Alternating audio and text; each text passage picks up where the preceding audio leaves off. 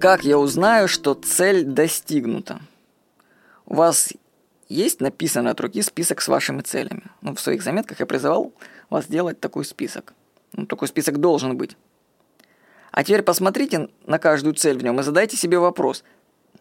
Как я узнаю, что цель достигнута? Это вопрос из практики нейролингвистического программирования, он очень сильный. Дело в том, что мы ставим себе цели, но потом забываем произвести отметку, что достигли ее. Таким образом, реализация наших целей превращается в обыденное явление. Ну, заработал миллион, купил квартиру, посетил экзотическую страну. Ну и что с этого, боже мой? То есть, когда-то ты это очень страстно желал, а когда это случилось, оно стало уже банальностью. Ну, просто потому, что ты сам уже изменился. Вот. И при таком подходе ты в каком-то мере все-таки лишаешь себя радости от осуществления мечты. Если тебе ни холодно, ни жарко от результата, то зачем стремиться? Найдите ответ на свой вопрос. Как я узнаю, что цель достигнута? К примеру, как я узнаю, что заработал 1 000 000 рублей?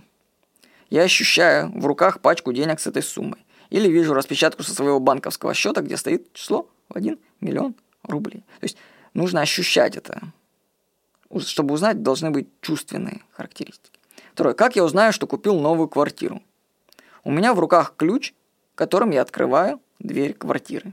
Или я смотрю из окна своей новой квартиры. То есть визуально представляете эту картинку, и что вы будете чувствовать в этот момент.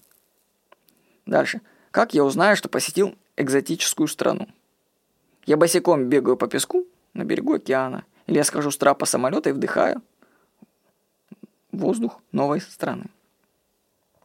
То есть нужны какие-то отметки все-таки, чтобы не, знаете, вот, чтобы просто не пропустить вот это событие, когда цель достигнута. Ну, хотя бы просто отметить, что ты сделал это.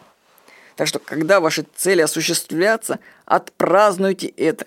Не дайте пройти этому моменту незамеченным.